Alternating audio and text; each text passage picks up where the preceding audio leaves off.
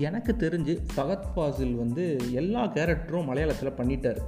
ஒரு முடிவெற்றவராக இருக்கட்டும் இல்லைனா ஒரு திருடனாக இருக்கட்டும் இல்லை ஒரு லவ்வர் ஒரு யங்கான ஒரு பையனாக இருக்கட்டும் இல்லை ஒரு படிப்ஸாக இருக்கட்டும் கிட்டத்தட்ட எல்லா கேரக்டருமே பண்ணி முடிச்சிட்டாரு. ஐயா நீங்கள் இதை நிற்க மறந்துட்டீங்க. அப்படிங்கிற மாதிரி ஒரு கேரக்டர் மிச்சம் இருந்த கேரக்டர் அப்படின்னா அது வந்து டான் கேரக்டர். யா த நாயகன் காட்ஃபாதர் ஸ்டைலில் ஒரு டான் கேரக்டர் வந்து நம்ம ஃபாசில் பண்ணலையே அப்படிங்கிற ஒரு ஏக்கம் அவருக்கும் நமக்கும் இருந்திருக்கும்.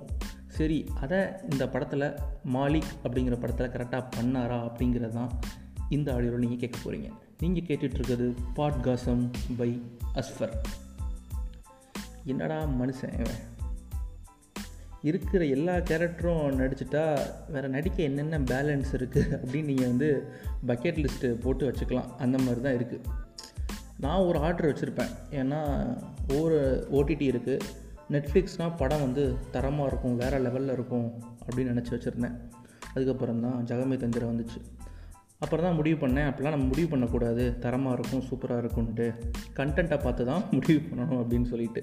அதுக்கப்புறம் அமேசான் பிரைம் ஒரு சில மொக்க படங்கள்லாம் கொடுப்பாங்க. ஆந்தாலஜிங்கிற பேரில் பார்த்து பார்த்துட்டு சாவுங்கிற அப்படிங்கிற மாதிரி. அதுக்கப்புறம் ஒரு நல்ல படங்கள்லாம் வரும். சூரரை போட்டு அந்த மாதிரி படம். அந்த லிஸ்ட்டில் ஒரு படம் தான் மாலிக். தப்பித்தவறி அமேசான் ப்ரைமில் வந்து மாட்டிக்கிச்சு அப்படின்னு தான் சொல்லணும். ஸோ இந்த படத்தோட ஸ்டோரி என்னன்னு பார்த்தீங்கன்னா நிறைய பேர் ரிவ்யூஸ்லாம் எழுதிட்டாங்க. படம் வந்து அப்படியே நாயகன் சாயல் அடிக்குது நாயகன் வாடை அடிக்குது அப்படின்ட்டு எப்படி மொப்ப முடிச்சாங்கன்னு தெரியல. ஆனால் எனக்கு இந்த படத்தை பொறுத்த அளவில் அப்படிலாம் தெரியல. ஏன் அப்படின்னா ஒரு டான் கேரக்டர் எடுத்துக்கிட்டீங்க அப்படின்னாலே அவன் யார் முதல்ல எங்கேருந்து வந்தான் ஒரு சாதாரண ஒரு யங்ஸ்டராக இருந்து என்னென்ன வேலைலாம் பண்ணி எப்படி டான் ஆனால் கடைசி எப்படி செத்து போனான் அப்படிங்கிறதான முடியும். இந்த படமும் அதே மாதிரி தான் ஸ்பாய்லர்லாம் ஒன்றும் இல்லை. அதே மாதிரி தான் பட் அவங்க படத்தை சொன்ன விதம் அது எனக்கு ரொம்பவே பிடிச்சிருந்தது. எனக்கு எப்பயுமே இந்த நான் லீனியர் நரேஷனில் ரொம்ப ஆர்வம் ஜாஸ்தி. ஒரு சாதாரண ஒரு சுமாரான கதையை கூட சூப்பராக அந்த நான் லீனியர் நரேஷன் வந்து காமிச்சிரும். உதாரணத்துக்கு இப்போ ப்ரெசண்ட்டில் ஒன்று அப்படியே பாஸ்ட்டை காட்டுவாங்க. நண்பன் ஐ வட சென்னை அந்த மாதிரி படங்களை சொல்கிறேன் ஸோ அந்த நரேஷன் வந்து எனக்கு ரொம்ப பிடிக்கும்.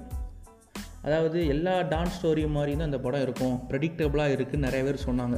ஆமாம் ப்ரெடிக்டபுளாக தான் படம் இருக்குது பட் எந்த படத்துக்கும் மற்ற படத்துக்கும் உள்ள வித்தியாசத்தை படம் ஆரம்பித்து ஒரு பதினாலாவது நிமிஷத்தில் நீங்கள் புரிஞ்சுக்குவீங்க. என்ன அப்படின்னா ஒரு பதினாலு நிமிஷம் லாங் ஷாட் கண்டிப்பாக அது வந்து சிங்கிள் டேக்கில் தான் எடுத்துருக்கணும். ஏன்னா ஒருத்தர் அட்மாஸ்பியரில் தப்பு பண்ணால் கூட அந்த சீன் சோழி முடிஞ்சு. ஏன்னா எல்லாருமே நடிச்சிருக்க மாட்டாங்க அந்த இடத்துல வாழ்ந்துருப்பாங்க அப்படின்னு தான் சொல்லணும். ஒரு பதினாலு நிமிஷம் ஒரு சிங்கிள் டேக்கு லாங் ஷாட்டு அது நீங்கள் பார்த்தீங்கன்னா புரியும். யோ கேமராமேன் யார் யா நீ? எப்படியா இப்படிலாம் கேமரா ஆங்கிள்லாம் யோசிக்கிற அப்படிங்கிற மாதிரி ஒரு பதினாலு நிமிஷம் முடிஞ்சதுக்கப்புறம் தான் படத்தோட டைட்டிலே போடுவாங்க. மாலிக் அப்படின்னு சொல்லிட்டு.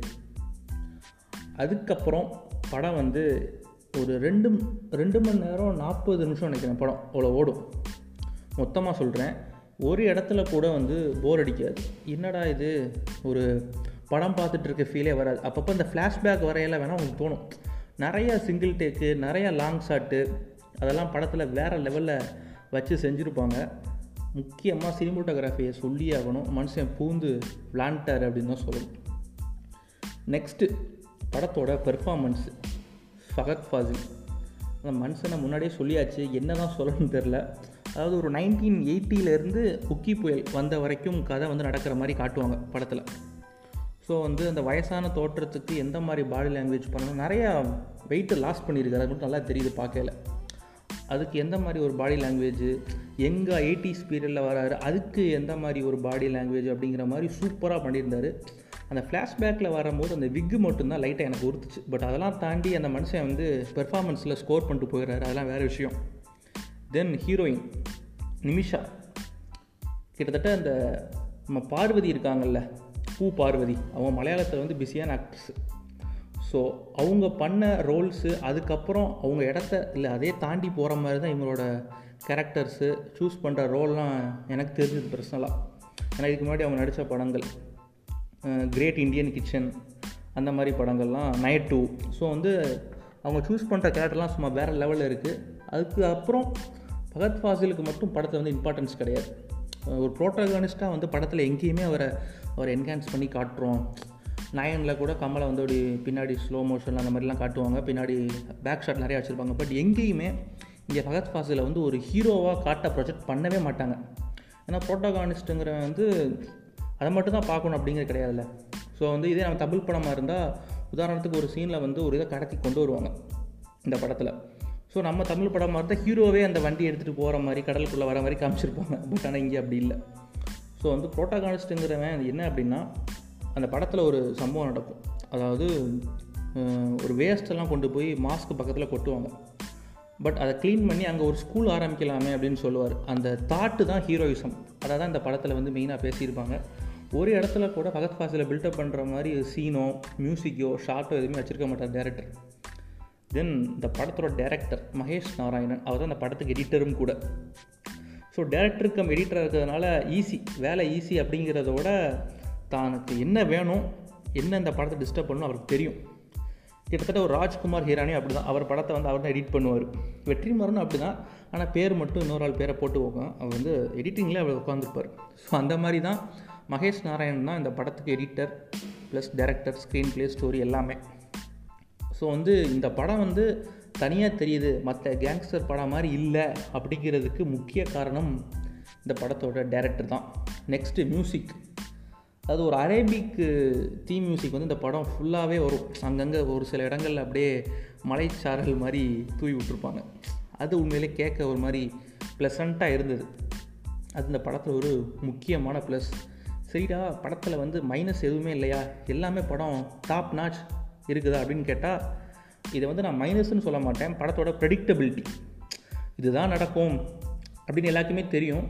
பட் வந்து அதை எந்த விதத்தில் கொண்டு போகிறாங்க அப்படின்னு இருக்குல்ல அதுதான் இந்த படத்தை வந்து வேறு லெவலில் கொண்டு போய் நிறுத்துது.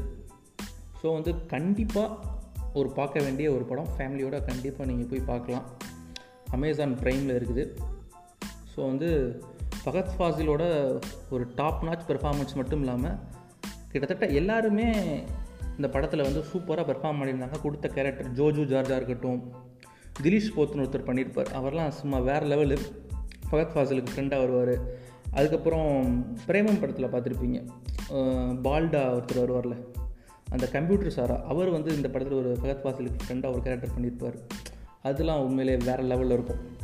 ஸோ வந்து இந்த மாதிரி வந்து ஒவ்வொருத்தருக்குமே இம்பார்ட்டன்ஸ் கொடுத்துருப்பாங்க இந்த படத்தில். ஃபகத் ஃபாசில் தான் துண்டா தெரியணும் அப்படின்லாம் இல்லை. எனக்கு தெரிஞ்சு ஃபகத் ஃபாசிலுக்கு அவார்டு கிடைக்கக்கூட நிறையா சான்சஸ் இருக்குது இதுக்கு மேலே அந்த மனுஷன் என்ன படம் பண்ணுவாருன்னு தெரியல. I am waiting for Vikram. சரி ஓகே ஃப்ரீயாக இருந்தால் படத்தை போய் பாருங்கள் tata bye bye see you